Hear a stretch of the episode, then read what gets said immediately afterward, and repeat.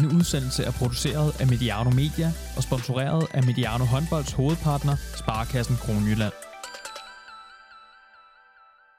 Velkommen til Mediano Håndbold og en særlig lab-udsendelse om den mentale omstilling i coronatiden.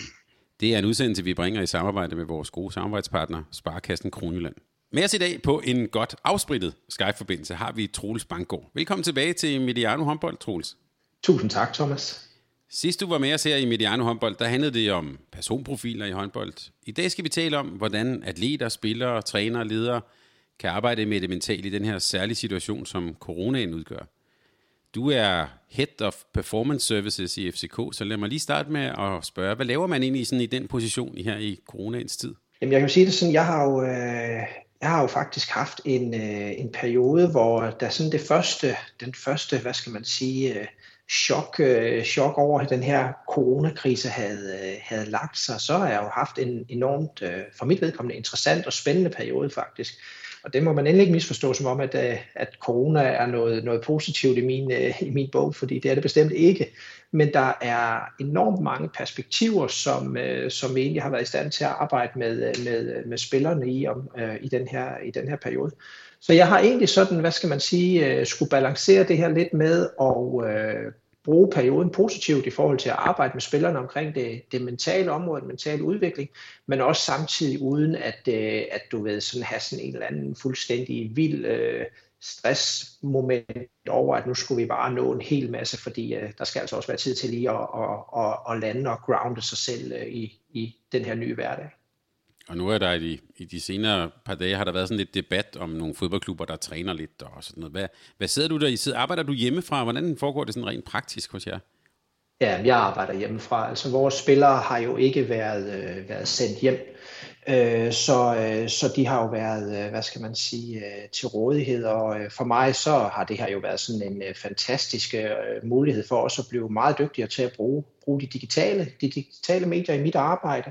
Så jeg sidder hjemme og har siddet lidt i sommerhuset. Det vil jo også være sådan corona-wise fuldstændig håbløst for mig at sidde med først en enkelt spiller eller en mindre gruppe, for så at bevæge mig over til den næste, fordi så kunne jeg da være en flot smittespreder i det her, tænker jeg. Så hjemmekontoret, det er blevet flittigt brugt, og det har jeg faktisk også lært at holde af, selvom at jeg om noget savner kontakten med spillere og mine gode kollegaer. Så i de seneste uger, der har du så via forskellige medier arbejdet med både fodbold og håndboldspillere i forhold til den sådan mentale omstilling, som jo er i den her periode. Hvad har du oplevet, og hvad har været nogle indtryk, du har fået undervejs i de her samtaler? Den første lille uges tid, der var det jo sådan en mild form for granatchok, kan man sige, ikke? Hvor min første opgave egentlig var mest lige at skabe lidt ro på situationen. Og egentlig lytte rigtig meget til, hvad det var, at spillere, trænere og ledere, de sådan oplevede. Og da jeg sådan havde begyndt at få samlet mig lidt empiri, eller hvad sådan vi skal kalde det, på de her oplevelser, så var det, at vi kunne begynde at arbejde decideret ind i nogle egentlige processer omkring, hvordan pokker skal vi håndtere det her. Jeg synes, noget af det, vi gjorde klogt, det var ikke at have for travlt, men egentlig til at starte med lige netop sige, okay, lad os lige klappe hesten og så se, hvad er det her? Fordi grundlæggende, så måtte vi jo meget hurtigt acceptere, at vi jo talte ind i en situation, som ingen af os havde erfaring med. Og der trak jeg egentlig lidt på noget viden, Thomas, helt tilbage fra finanskrisen, hvor jeg på det tidspunkt var så heldig at arbejde med et par af de store banker, blandt andet, da den sidste finanskrise kom. Og noget af det, jeg kan huske, en leder sagde til mig dengang, det var, at jamen, Troels, det her det er fuldstændig vanvittigt, fordi selv de gamle ved ikke, hvad vi skal gøre, fordi de har ikke prøvet det her før. Altså, der er ikke nogen, der har prøvet det her før. Og den erfaring, jeg fik dengang, var egentlig med til også at give mig en lille smule sådan ro i den første fase af situationen her, så at sige, vi er nødt til lige at finde ud af, hvad vi egentlig gør smartest her, frem for at begynde at gøre noget, for så at finde ud af, at det skulle vi ikke have gjort, for så at begynde at gøre noget andet. Så det var egentlig sådan, hvad skal man sige, anslaget, at lige få ro på folk. Altså fra min tid i Livgarden for snart mange år siden, der lærte jeg jo, når man talte i radio, den der gode sætning med tænk, tast, tal. Og den prøvede vi sådan at bruge lidt her og sige, lad os lige tænke os om, inden vi bare begynder at sige en hel masse. Og hvordan reagerede du egentlig lidt selv på det? Var det også først lidt sådan, lidt panik, hører jeg dig næsten sige, og så bagefter tænk, og så bagefter få ro på og tænke dig om? Ja, altså der kan man sige, der det kan vi også vende lidt tilbage til, men også sidst jeg var inde ved jer sammen med Christian Christensen, hvor vi talte om personprofiler. Der vil man sige, lige netop min profil her passer meget godt, fordi jeg er et relativt kreativt menneske. Og det vil sige, at jeg bliver sgu ikke så frygtelig stresset af hvad skal man sige, pludselig opståede omstillinger eller forandringer. Men det har jo også været noget af det, som har været for mig enormt interessant faktisk at opleve. Jeg fik også lov at tale med en dansk leder i en af de helt store europæiske koncerner her den anden dag, der faktisk sagde, at det var meget, meget interessant for dem, at de faktisk overvejede lidt at ændre lidt i deres leadership pipeline, fordi de faktisk så, at nogle af dem, som de normalt satte højt i deres leadership pipelines, faktisk havde enormt svært ved at håndtere situationen lige nu, hvor dem, der sådan måske lå lige lavet under, men nogle gange var lidt for flyvske, synes man i hverdagen, det faktisk var dem, der kunne holde fast i roret lige nu her. Så for mig selv og med min adfærdsprofil, så har det egentlig ikke været så svært, men jeg er også fuldt bevidst om, at det for andre er rigtig vanskeligt. Hvis vi er inden for, man kan sige, sportens verden, håndbold, fodbold osv., så gætter jeg på, at den første reaktion måske har været en eller anden form for irritation over, at hverdagen ikke er, som den er, men der kommer vel også på et tidspunkt, hvor man begynder at tænke lidt på sit levebrød. Har det været noget, der har været sådan på agendaen? Og jeg ved også, når du tænker på erhvervsledere, der er jo, det kan vi jo ikke lyve om her i den her podcast, der er jo helt klart en række virksomheder, som har det vanskeligt og kommer til at få det rigtig vanskeligt. Hvordan har det sådan det der med levebrødet, hvordan har det spillet ind? Jeg synes, det kommer sådan lidt i faser for den enkelte. Altså, der var den indledende fase en hel del, som havde det som et meget stort fokuspunkt, og det er jo dem, som sådan, hvad skal man sige, har nogle grundlæggende bekymringer, altså som ofte sådan, har det som en del af deres adfærd, man bekymrer sig meget, så ser man det her meget hurtigt. Så kan man sige, så er den for andre kommet lidt senere i processen, når man sådan ligesom, okay, det her, det er ret seriøst, det er ret voldsomt, og man kan se, at håndbold Danmark og fodbold Danmark lukker ned, og hvad skal der egentlig sådan ske, ikke? Så man kan sige, det er jo sådan en ting, som jeg synes, man er nødt til at håndtere en lille smule individuelt, fordi den popper op hos den enkelte på forskellige tidspunkter, altså. Jeg vil også fortælle lidt om nogle faser, jeg sådan oplever, at man går igennem i den her periode, og det er lidt forskelligt fra person til person, hvornår i de her faser, at den her sådan, hvad skal man sige, grundlæggende bekymring, eksistentielle næsten bekymring, ikke, i hvert fald på et økonomisk niveau, den popper op. Men når den gør det, så er den jo med til at stjæle fokus i en grad, som er helt ekstrem. Så derfor er det enormt vigtigt at håndtere den, og ikke negligere den, men få den, hvad skal man sige, ja, begrebsligt gjort, så man kan håndtere den. Men lad os vende tilbage til det her med faserne. Du siger, at du har oplevet sådan en indledende fase. Hvad så er det næste, du har sådan, hvad kan man sige, registreret? Hvad er så den næste fase, der træder ind? Jamen det sjove, det var, at jeg satte mig ned sammen med en af spillerne, og lavede sådan en lille håndtegnet model, og det er jo et rigtig dårligt podcastformat, Thomas, at have en håndtegnet model. Ja, men vi kan lægge det ud til lytterne. Ja, det er det. Men det, som det egentlig sådan bragte os frem til igennem sådan en snak, det var jo, at spilleren oplevede det her med, at vi har et nu, et oplevet nu. Men der, hvor spilleren sådan, hvad skal man sige, refleksioner hele tiden gik, det var på en førtilstand. Det var hele tiden jeg forstår godt, hvad der sker omkring mig lige nu, eller jeg prøver i hvert fald at forstå det, men alt det, jeg gør for at prøve at håndtere det, det kommer jeg til at reflektere bagud i forhold til at sige, jeg kan ikke gøre, som jeg plejer, bare det var. Altså, jeg jokede lidt med spilleren med, at det var sådan lidt the julekalender-tilgang med, at vi må da håbe, det bliver bedre i morgen. Som lidt blev sådan, hvad skal man sige, den overordnede tilgang, og det gjorde egentlig, at man i bedste fald stod bum stille, men også faktisk i flere tilfælde faktisk begyndte at bevæge sig lidt ind i sådan en tilstand af noget mismod, og at man sådan ikke rigtig kunne se noget perspektiv på tingene på sådan et fagligt niveau.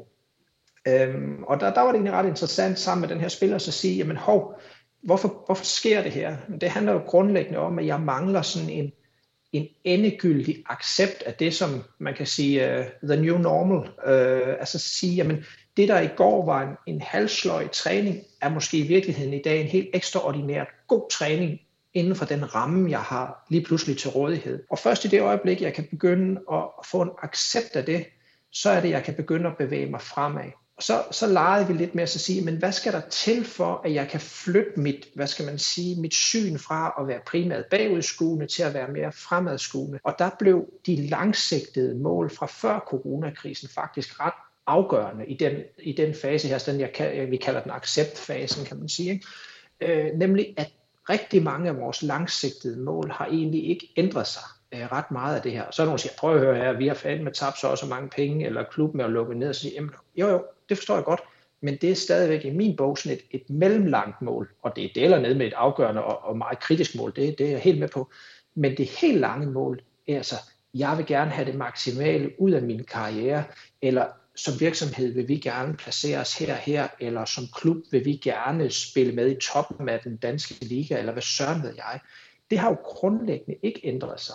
Men det vi er nødt til at kigge ind i, det er altså at sige, de små bevægelser frem mod det store mål. Hvis vi har den evne, som jeg både, altså også før coronakrisen ser som super afgørende, nemlig at man ikke kun hele tiden rækker ud efter det lange mål, men har nogle bevidste små mål, man arbejder efter.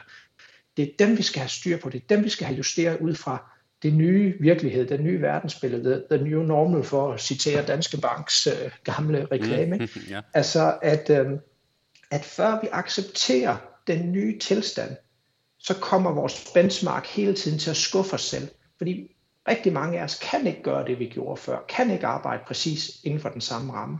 Men hvis vi accepterer der, hvor vi er, så kan sådan en træning hjemme i stuen med den der håndvægt, jeg lige opdagede, jeg faktisk havde liggende op på loftet, og jeg ikke har brugt i 10 år, det kan bare være helt fantastisk, Thomas. Og det lyder sådan lidt dumt, men det er faktisk ret simpelt, hvis man giver sig selv lov til det. Jeg hørte en historie, som var sådan en, nu er det her jo ikke krig, men det var fra en amerikansk Vietnam-veteran, der havde været en af de her fanger der i Hanoi Hilton, når de blev skudt ned over Nordvietnam, så har mange af dem sad i fangenskab i mange år. Hans erfaring var, at dem, der klarede det bedst i sådan en ellers ret håbløs situation, det var dem, der ikke havde nogen forhåbninger. Altså, det var dem, der, når de stod op om morgenen, sagde, det bliver nok faktisk ikke bedre, det her. Eller hvorimod dem, der sådan gjorde sig illusioner, eller havde sådan en meget positiv tankegang for at kunne holde sig oppe, det var så også dem, der hele tiden blev banket ned.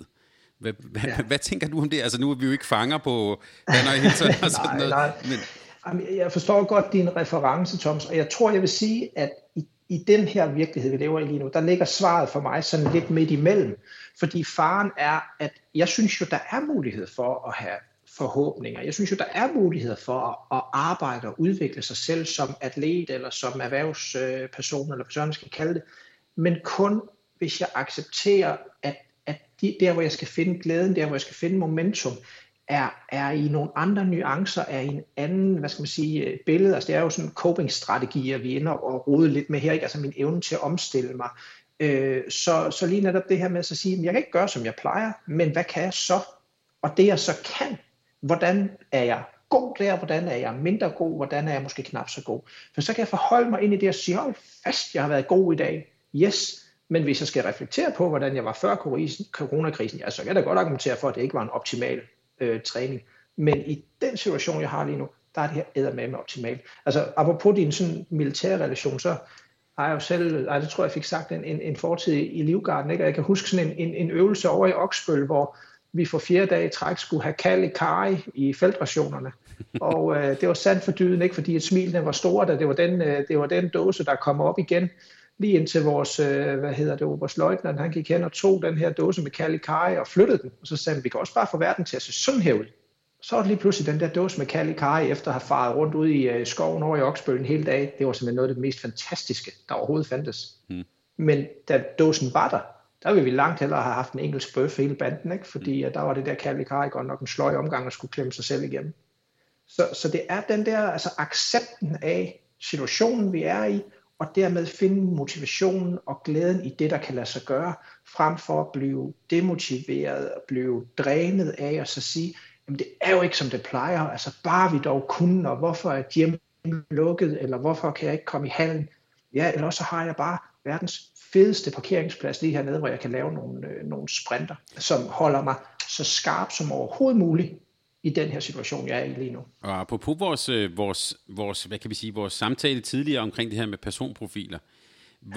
Hvem rammer det her hårdest? Det jeg lige kom til at tænke på, var det her med vanen, altså det her med, at hverdagen er lavet om. Mange af dem, du taler med, elite sportsudøvere, de har jo ofte en meget sådan struktureret hverdag, og ofte også en hverdag, hvor der er folk omkring dem, der sætter noget struktur, ikke? Du skal møde der, du skal gøre det, du skal spise det og sådan. Er det, hvem har det sværest med det her? For mig er der slet ingen tvivl om, at det er det, som altså de strukturerede og de meget, hvad skal man sige, sådan...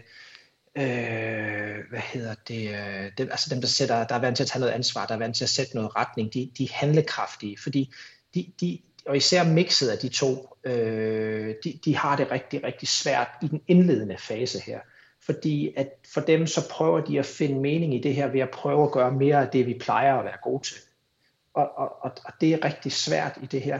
Men det er jo også der, hvor det bliver en lille smule sjovt, fordi det er der, hvor rigtig, rigtig mange virksomheder også leder efter deres lederprofiler rigtig tit og ofte. Og jeg har sådan lidt en opdagelse i det her, det er at sige, jamen jeg kan næsten inden for de første 5-6 år, en person siger til mig i en samtale, vurdere hvor personen ligger henne på de her adfærdsprofiler lige nu. For det er helt, helt tydeligt, altså det har en fyr i reklamebranchen, jeg også arbejder lige med, altså lige nu prøver han ser bare muligheder. Det er skide irriterende det her, og det er frustrerende, men der er masser af muligheder. Hvad gør vi? Hvordan skal vi gøre det, ikke? Og så har jeg nogle folk inden for den økonomiske sektor også, som jeg hjælper lidt, som er rigtig glade for Excel, men samtidig også noget power bag dem, ikke? De synes godt nok, det er svært det her, Thomas. Altså fordi de kan ikke få nogen deadlines, de kan ikke få nogen svar, de kan ikke få nogen datoer på, hvornår vi lukker op igen. Så sådan stærkt, selvfølgelig stærkt trukket ud i en kontekst, hvor vi gerne vil prøve at finde nogle lidt klare svar, som er meget mere nuanceret, så de hvad skal man sige, struktursøgende og de sådan meget handlekraftige personer har det lidt svært i det her. Og det er faktisk en god pointe, du bringer op, det her med tidsperspektivet, altså at det, at der tydeligvis er nogen, der har det svært ved det, det synes jeg også, jeg oplever det her med, at altså, hvis man skal gå igennem en eller anden form for, hvad kan man sige, krise eller noget, der er hårdt, så er det jo fint nok at vide, at om, hvis jeg er ude at løbe om 5 kilometer, så er det altså slut, eller præcis. At det her, det var ved indtil 1. juni, fint nok, så bider vi tænderne sammen.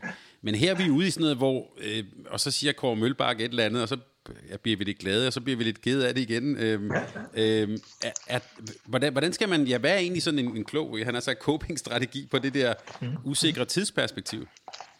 Ja, men det er jo faktisk sådan en mild form for tortur, vi er ude igennem her, ikke? Altså det er jo også det, jeg kan huske fra min tid i militæret, ikke? At når de skulle stresse os allermest, så var det her med, at vi ikke rigtig havde nogen deadlines på, hvornår det her sluttede. Altså, hvor længe skulle vi være ude i det her mudderhul, ikke? Og hvor længe skulle vi ligge herude?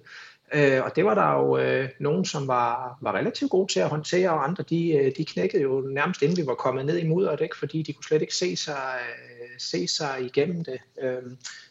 På den fasong.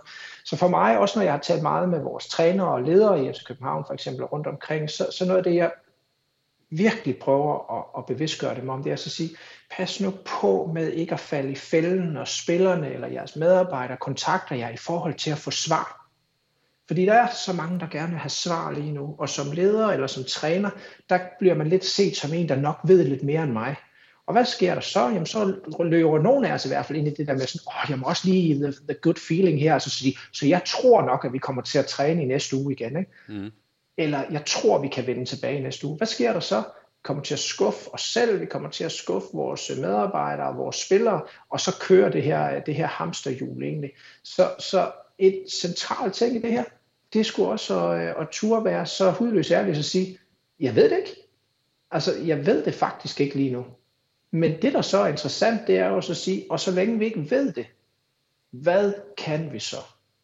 Fordi det er også en del af accepten. Det er at sige, at vi er i en situation lige nu, hvor tid er ikke noget, vi har kontrol over. Så derfor er den grundlæggende uinteressant, kan man måske sige. Det er i hvert fald et farligt sted at lægge for meget af sin energi. fordi det er et med statsgaranti. Det er jo en af de få garantier, vi har i den her periode.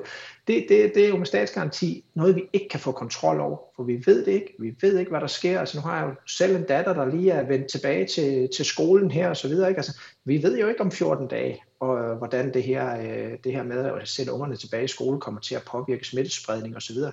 Så det er virkelig et farligt sted at bruge for meget af sin energi, fordi det er noget, du ingen kontrol har over. Men det, du har kontrol over, det er, hvad du selv vælger at gøre i den her tid, som du ikke har en bagkant på lige nu. Og så bare lige så jeg forstår det rigtigt. Vi har så, kan vi sige, en kalender, som er nærmest er fuldstændig uvis. Hvordan holder man så fast i det mere sådan langsigtede mål, du taler om? Det bliver jo så mere sådan en vision, eller det billede, man arbejder hen imod, eller hvad? Det kan ikke være et konkret mål, jo, når vi i princippet ikke ved, hvornår vi er tilbage. Nej, altså for mig handler det lidt om at så sige det her med, at man skal stile efter og kunne gå i seng hver dag med en følelse af, at jeg har sgu gjort, hvad jeg kunne i dag. Så det her med at så sige, at jeg ved godt, hvor jeg grundlæggende bevæger mig hen. Lige nu er der nogle udefra kommende faktorer, som hvad skal man sige, stresser mig, som har vendt min verden på hovedet. Men de ting, jeg så vælger at gøre, dem har jeg aktivt forholdt mig til i forhold til situationen, jeg står i. Derfor vælger jeg den her strategi, som også er den næste af de her faser, altså accept som den første, men så kommer vi ind i en fase, altså en strategifase, hvor vi er nødt til at prøve at sige, hvad er min strategi i det her? Ikke? Og så dermed kan jeg gå i seng hver aften, eller efter hver uge, når jeg kigger lidt tilbage på tingene, og så sige, okay, altså i forhold til rammen, jeg er i, der lykkedes det her. Og for nogen, så er det jo lidt ligesom, hvis man ser det her fantastiske program, Alene i Vildmarken, eller tænker tilbage på nogle af dem her, du talte om i fangelejre og så videre, Thomas, uden at det skal blive sådan en ting. Der er det jo det her med at sætte en streg hver dag i et stykke træ, ikke? Og så sige en mere, one down, a lot of more to go, men vi ved ikke, hvor mange. Ikke? Og for andre, der handler det mere om det der med at sige, jamen i dag blev sgu også en meget god dag, fordi jeg lykkedes med nogle små mål, jeg havde sat mig selv. Så det der med sådan at hvad skal man sige, kunne æde sig ind i en proces, hvor man kigger fremad, men man ikke kender, hvad skal man sige, bagkanten på det, vi kigger ind i. Det er en sindssygt vigtig nøgle. Og man kan sige, noget af det, som vi arbejder meget med, også med de spillere, jeg arbejder med, det er sådan, jeg har sådan et begreb, jeg kalder the mental danger zone, som er noget, hvor tit, når jeg taler med spillerne, og det er jo sådan det her med også at sige, i en kampsituation, jamen, jeg må ikke tabe fokus. Jamen, mit spørgsmål til dem, det er at sige, kan du nogensinde undgå ikke, at det sker? Altså det her med et tab af fokus. Og så kigger de lidt på mig og siger, jamen det er jo det, der ikke må ske, ja, eller også så må det godt ske, men vi skal lære at håndtere det, når det sker. Og der er den her mental danger zone, som vi arbejder lidt med, det er sådan et begreb i forhold til at sige, når der sker et eller andet, når jeg fejler, når vi får et rødt kort efter 5 minutter, eller hvad det gør, noget der ændrer vores verden markant, vores plan, vores gameplan, ligesom coronakrisen jo et eller andet sted har gjort nu her, så ryger vi ind i den her mental danger zone. Det er fuldstændig uundgåeligt som mennesker, vi kan ikke undgå det, sådan grundlæggende er min holdning til det. Og det er der egentlig ikke noget farligt i. Der er ikke noget farligt i, at man synes, det her det er wow og fuck og nej og i og å. Men det, der så er centralt, det er at have evnen til meget hurtigt at acceptere det, refokusere og lave en strategi for at bevæge sig ud af den her mental danger zone igen. Med et nyt perspektiv på hverdagen. Okay, nu er vi 10 mod 11. Det ændrer, at vores fokus fra, at vi gerne vil have 3 point i den her kamp, det kan måske være, at 1 point kan faktisk være rigtig godt. Men det ændrer ikke en piv ved, at vi stadigvæk ønsker på den lange bane at få den bedst mulige placering i ligaen i år.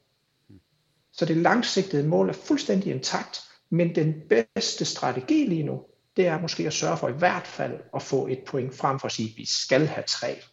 Fordi at præmissen for kampen har ændret sig markant. Og det lille simple værktøj, det har vi arbejdet med en del af spillerne med før coronakrisen. Og min oplevelse er jo sådan lidt, Thomas, at sige, når vi sådan lige pludselig begynder at snakke om det her igen, så hold da kæft, mand. Det er jo fuldstændig de samme mekanismer, der sker inde i mig lige nu her, som når de her ting sker i en fodboldkamp eller en håndboldkamp, eller jeg i virksomheden er helt vildt presset. Og det gør egentlig også, at der kommer sådan en ro omkring the new normal her, ikke? Altså at sige, nå hov, der er faktisk noget kendt her. Ikke noget, jeg synes nødvendigvis er nemt, fordi nogen har rigtig svært ved det her og opererer rigtig meget i frustration ind i den her mental danger zone.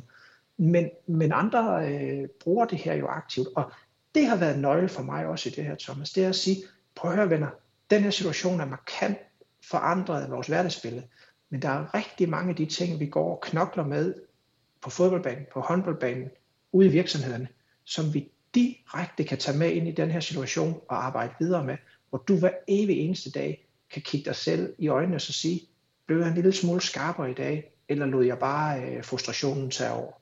Og hvis vi lige vender tilbage til din håndskrevne model her, og tænker på nogle af faserne, nu ved jeg ikke, om jeg hopper i det, men du har i hvert fald fortalt mig, før vi gik i gang her, at du har oplevet, at nogle af de her spillere, nogle af dem, du har samtalt med, at de faktisk er i gang med, og måske allerede har lært en del om dem selv, men at det er en form for viden, som ligesom skal tales frem.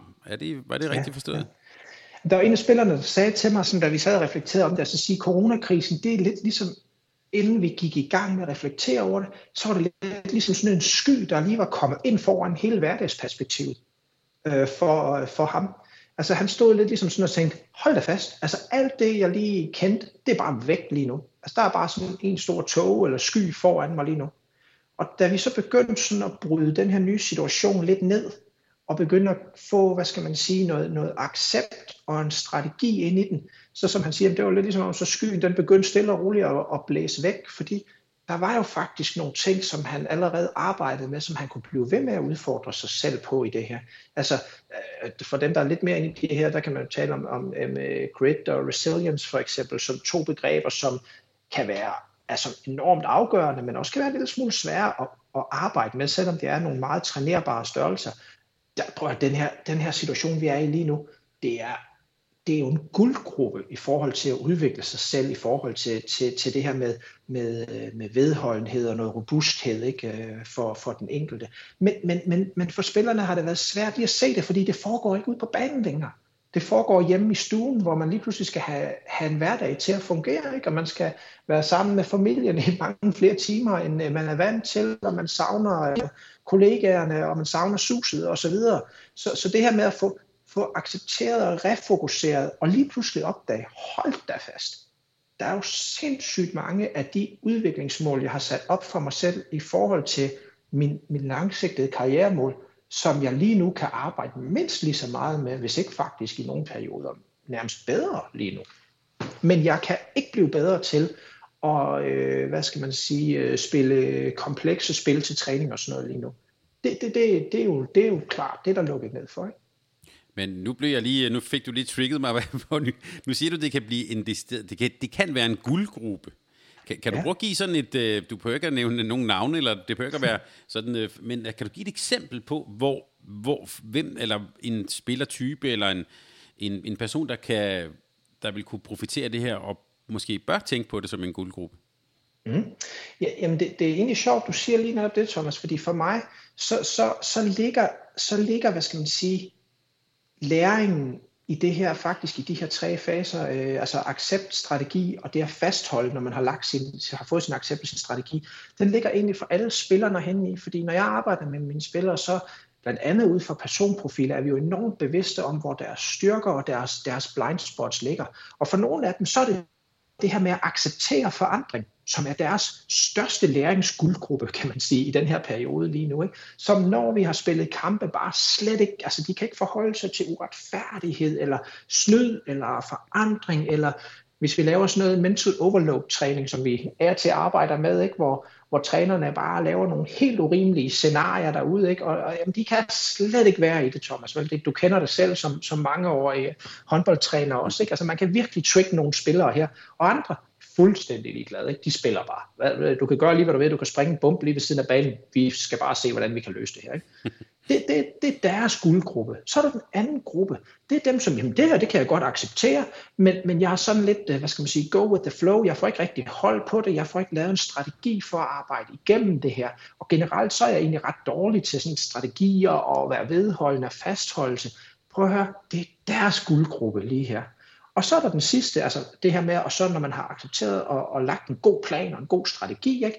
Det er sådan det, jeg plejer at kalde bureausdirektøren, ikke? Altså saftsus med det, så kommer den der vedholdenhed, det at fastholde strategien, ikke?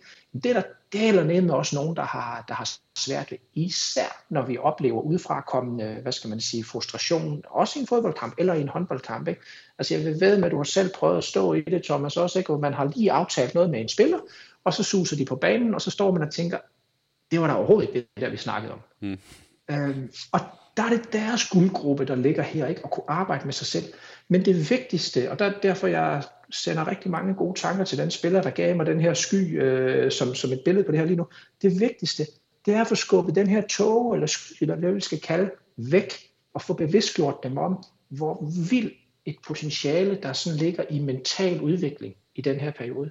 Og at the end of the day, så er det jo her et område, som man taler rigtig meget om, men helt naturligt, når vi kører fuld pedal i FCK, København håndbold ude i virksomhederne, jamen, men så er det jo ikke top of mind. Det er noget, vi synes er vigtigt, men det er ikke top of mind.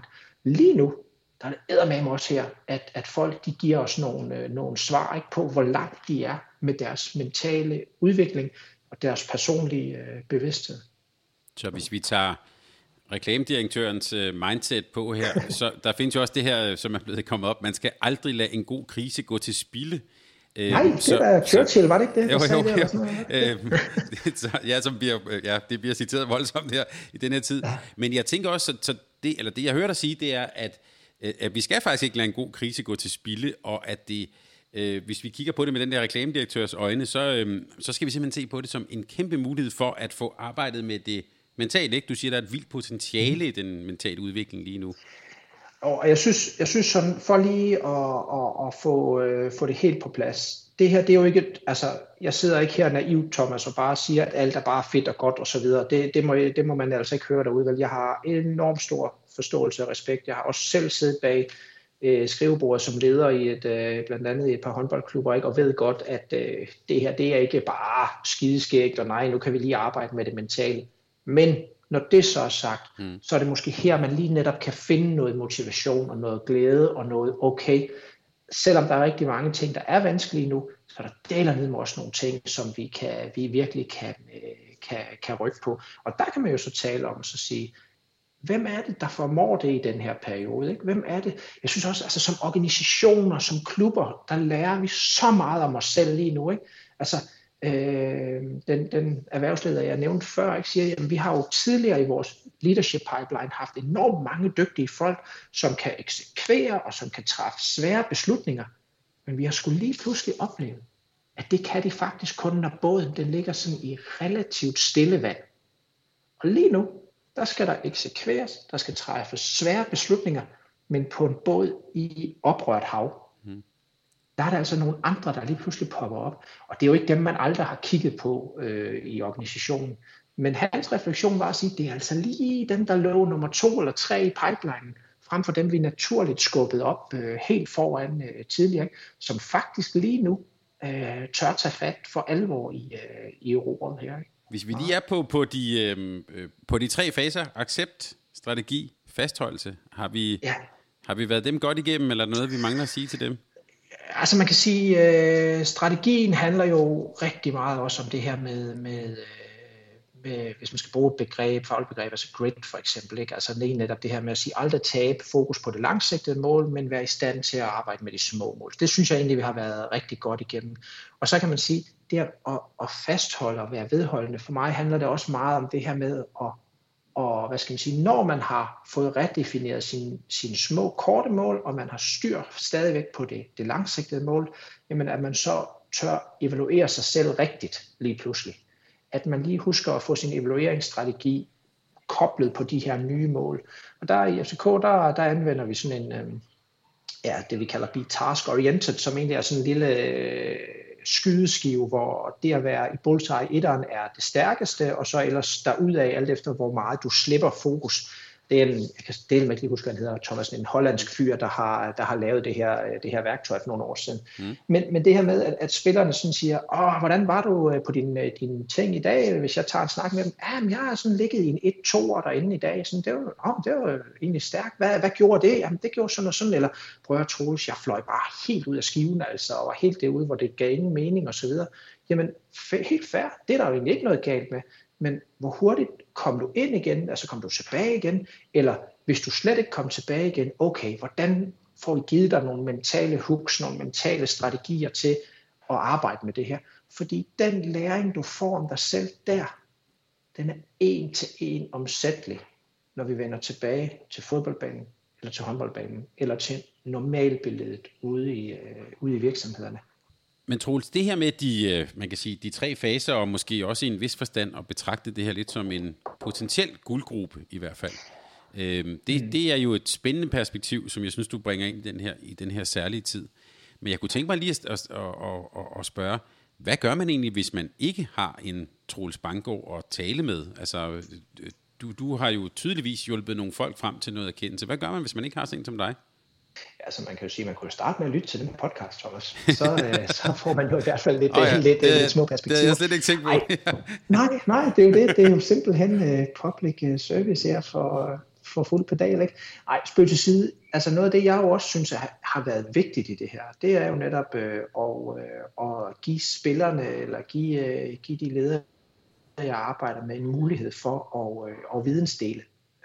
Og simpelthen, lave nogle grupper, hvor også de her forskellige personadfærdsprofiler træder lidt i karakter. Og så hvis man skal sådan vende tilbage til reklamebyråsdirektøren igen, så det er jo fordi, det er en case, jeg for nogle år siden havde meget sjov med at arbejde med. Altså så er det jo for mig bare så centralt at sige til ham, jeg synes du er second to none til det du laver, men sørg nu for at ansætte en dygtig økonomidirektør, som ikke tænker som dig selv. Fordi så kan du få lov til at lave alle de fede kampagner, alle de fede tanker, men der er også en, der lige kan, holde lidt styr på butikken, sådan at vi rent faktisk også, vi også kører rundt. Ikke? Og det har for mig også været rigtig sjovt, at lave sådan nogle små grupper med nogle af spillerne, ikke? Hvor de har reflekteret, diskuteret, givet hinanden noget feedback på deres oplevelser. Og meget centralt i det har det været for mig, ud fra den viden, jeg har om spillerne, at gøre det i grupper med forskellige adfærdstræk. Men tilbage til spørgsmålet, så hvad kan man gøre som person? Ja, man kan jo lige netop prøve at kigge lidt rundt blandt sine normale kollegaer eller i familien og lede lidt efter dem, som måske håndterer det her anderledes end en selv, og så faktisk gribe Skype-telefonen her, eller Teams, eller hvad sådan det kunne være, og sige, skulle vi ikke snakke lidt om det her? I stedet for, at vi snakker om, hvornår kan vi vende tilbage, og bare nu hvis, og det kunne jo også være, så kunne det også være at sige, hvordan er det egentlig, du som menneske arbejder med det her? Fordi for mig er det og det her rigtig svært. Og det kan man sige, det bliver jo bare sådan, det bliver jo ikke på et professionelt plan, men det bliver daler nede med på et fedt niveau, hvor vi som mennesker tør at hjælpe hinanden i en helt anderledes situation, end i hvert fald langt de fleste af os nogensinde har været en del af før. Og der er vi jo sådan tilbage til sådan noget helt grundlæggende igen, Thomas, det med at sige, at ture være en lille smule sårbar, ture lukke op, og ture at dele det, man går og ruder med, men lad være med altid at gå derhen, hvor svarene matcher ens egne forventninger, men også ture at få noget modspil. Altså, det er der jo også en masse gode debatter omkring det her med den moderne, eller den gode, den bevidstgjorte leder.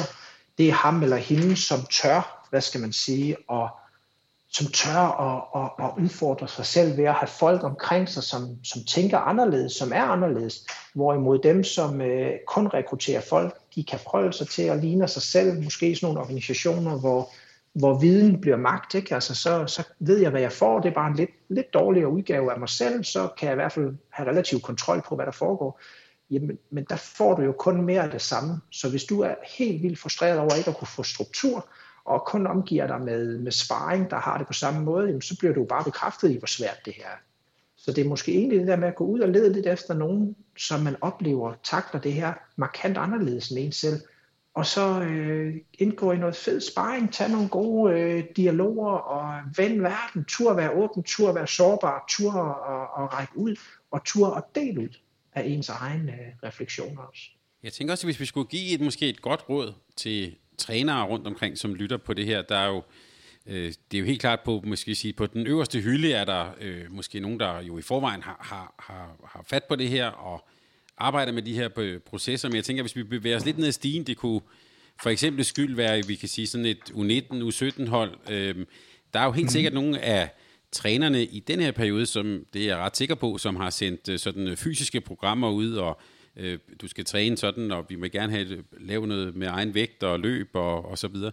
Men hvad kunne være et godt råd til dem, hvis vi tænker sådan den mentale del af festen? Det gætter jeg på, at der ikke er så mange, der har sendt programmer ud for. Ja, det tror jeg. Jamen, hvis man skulle tage sådan et helt simpelt lille ting, sådan en simpel lille opgave, man kunne sende ud til sine spillere, så er det jo sådan en helt simpel lille leg at sige, hvad er dit hvorfor? Altså når jeg nu sender det her program ud, som jeg som fagperson, som træner ved, er godt og afgørende for dig, så er det jo noget, jeg gerne vil have dig til at gøre. Men hvis du ikke som spiller har styr på, hvorfor det for dig er vigtigt at gøre det her, hvorfor er det, jeg skal gøre de her ting, så er det, at det kan blive rigtig surt, og at PlayStation eller hvad ved jeg, noget helt andet måske lokker lidt mere. Så sådan en helt simpel lille ting, Thomas, det kunne være sådan en mental hook i forhold til et hvorfor. Så hver eneste gang, man skal gøre det her, så kunne svare på det.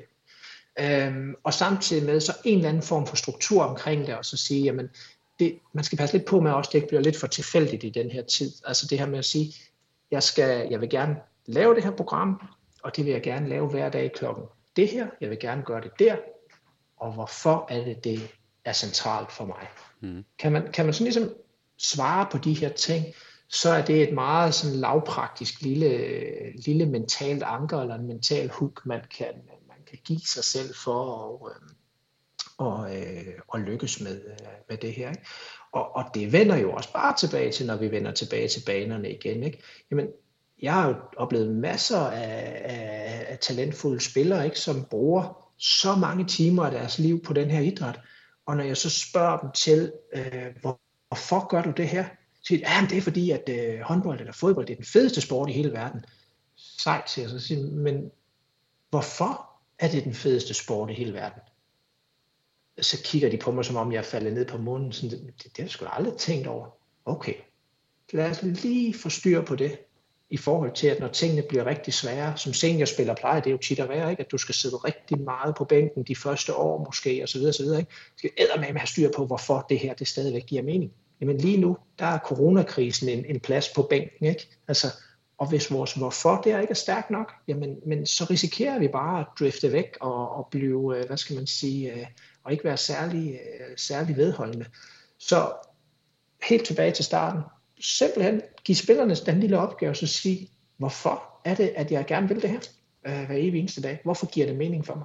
Jeg så for nylig det var så faktisk også sådan et webinar, der havde kørt i Norge, hvor med deltagelse af, der var både sportspersonlighed og håndboldpersonlighed, men også den norske kulturminister.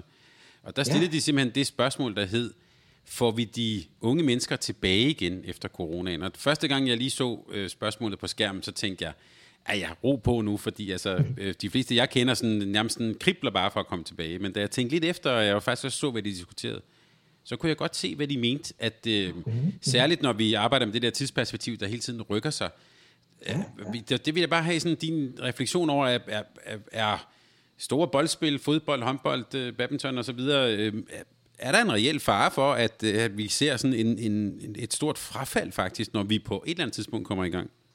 Det er jo selvfølgelig nogle gidsninger, Thomas, men jeg synes, at det er en reel bekymring. Altså ikke på eliten, og ikke på dem, som, hvad skal man sige, de som har dedikeret store dele af deres liv til det her.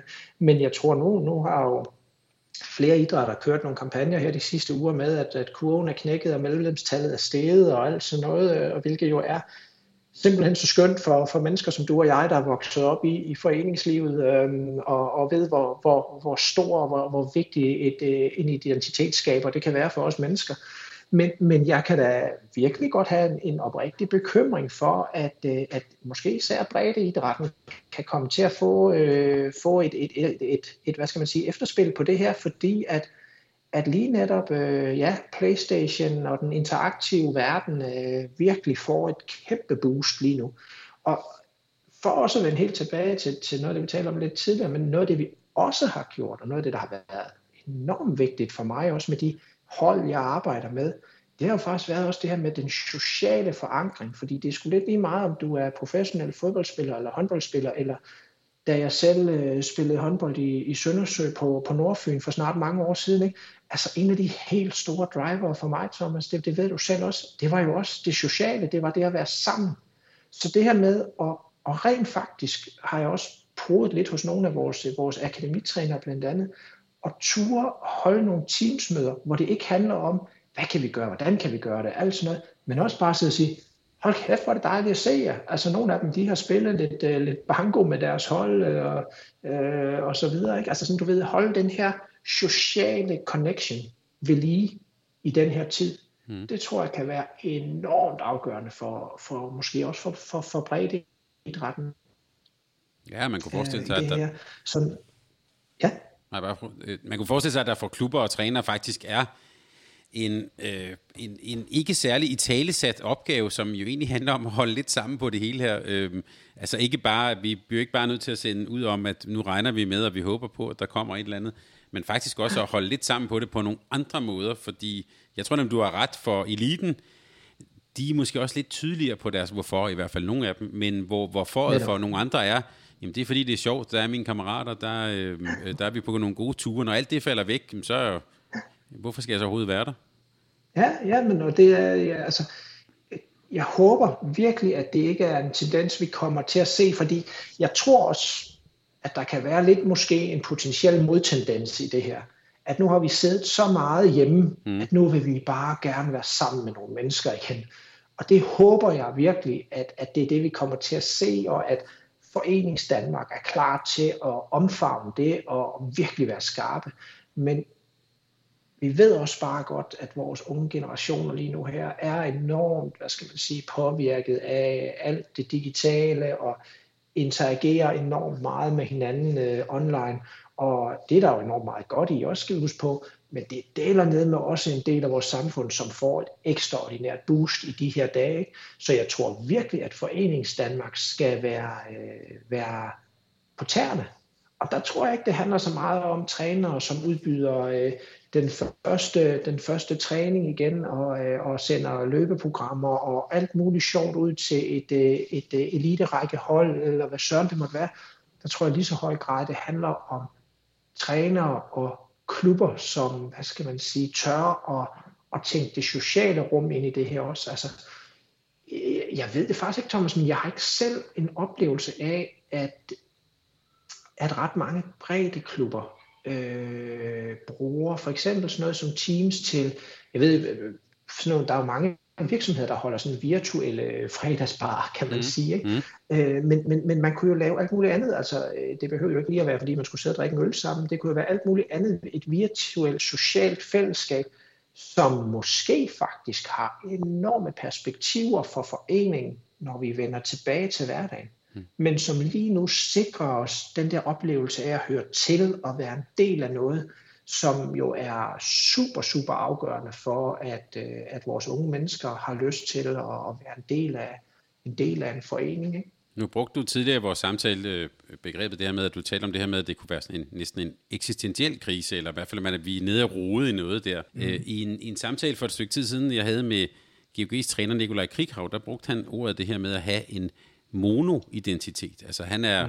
Hvis vi bare tager ham som eksempel, han er en, der er vokset op i håndbolden, hele hans familie spiller håndbold. Man kan sige, en stor del af hans identitet er bygget op på det her med håndbold. Man kan så sige, så kommer der en periode nu, hvor det faktisk ikke rigtig eksisterer. Altså, så jeg tænker på, har du stødt på nogen, som, altså, hvor det, jeg vil ikke sige ord som angst og depression og sådan noget, men hvor du faktisk finder ud af, at den identitet, du har, er måske for ensporet eller for skrøbelig? Jamen altså man kan jo sige, det der er interessant her, Thomas, nu lukker du jo næsten op for en helt ny udsendelse her, ikke? Men noget af det, jeg jo har som en af mine grundpiller i det arbejde, jeg laver, det er, at man skal have lov til at være ekstremt dedikeret og fokuseret, men for at gøre det, for at skabe den ro omkring sin dedikation og det mål, man har, der er det faktisk rigtig afgørende, at man bygger nogle flere søjler, hvad skal man sige, under, hvis du ser sådan et gammelt romersk tempel for dig, ikke, med nogle søjler på. Der må gerne i min verden stå en stor, fed søjle inde i midten, der hedder håndbold eller fodbold eller erhvervskarriere. Men der skal bygges nogle støttesøjler, der gør, at når den søjle kommer under pres, hvis man som spiller ryger på bænken, hvis man som træner bliver fyret, eller hvad søren det kan være, så er der altså nogle ting, der bærer os, der hvad skal man sige, giver os en bredere identitet. Men det er også naivt for mig sådan at gå ind og så sige, og de skal for øvrigt have nogenlunde samme værdi, alle de her søjler. Fordi sådan er dedikerede mennesker jo ikke. Altså, de skal have lov til at virkelig gå ind i det. Nu kender jeg jo også Nikolaj lidt, ikke? Og ja, han er da en håndboldmand ud til fingerspidserne, ikke? Men han er jo også en familiemenneske, for eksempel, ikke? Mm. Altså, som har noget der, som virkelig bærer ham i svære perioder. Jeg køber helt tanken omkring den her monoidentitet, men for mig, så skal den balanceres i forhold til at have noget, der bærer. For os, for eksempel i FC København, der er det jo det her med at skabe nogle rammer for den bedst mulige uddannelse ved siden af din fodbold. Men vi kæmper også hver eneste dag for, at det ikke skal være sådan et konfliktfyldt forhold mellem det at kunne fokusere på der hvor man, altså ja, sin monoidentitet, hvad vi skal kalde det, ikke, der hvor man har sit primære fokus, men uden at man samtidig kunne bygge nogle lidt mindre, hvad skal man sige, soldater eller søjler, eller hvad man skal kalde det, ikke, der også bærer ens identitet. Så, og det tror jeg på, at når vi så sender spillere ud i Europa, ud i nogle rigtig, rigtig svære forhold en gang imellem, jamen så kommer den her hovedsøjle jo under et ekstraordinært pres. Fuldstændig vanvittigt, ikke? Men har vi så bygget, har vi hjulpet vores spillere med at bygge en bredere funderet identitet, så er det også, at de kan arbejde sig igennem de her kriser, uden at tabe, hvad skal man sige, fokus på det langsigtede mål. Altså man kan jo også sige for vores akademispillere, vores ældste akademispillere i FCK lige nu her, der har vi jo haft enormt stor fokus på at sige, noget af det, som vi kan lige nu, det er at fokusere intenst på noget uddannelse. Er man lidt bagefter, fordi man har været meget afsted med landsholdet, eller trænet meget med førsteholdet, få nu hentet ind. Og der er faktisk også nogle muligheder for måske endda at bringe sig lidt på forkant, sådan at hvis vi lige pludselig lukker op igen, når man skal spille en masse kampe, så har man lidt ro på. Der er også nogle af spillerne, som lige pludselig kan tage et kørekort, som de ellers normalt har rigtig svært ved at få passet ind, ikke? Og nu blev der jo lukket op for det. Jamen i gang med det, og få gjort noget ved det.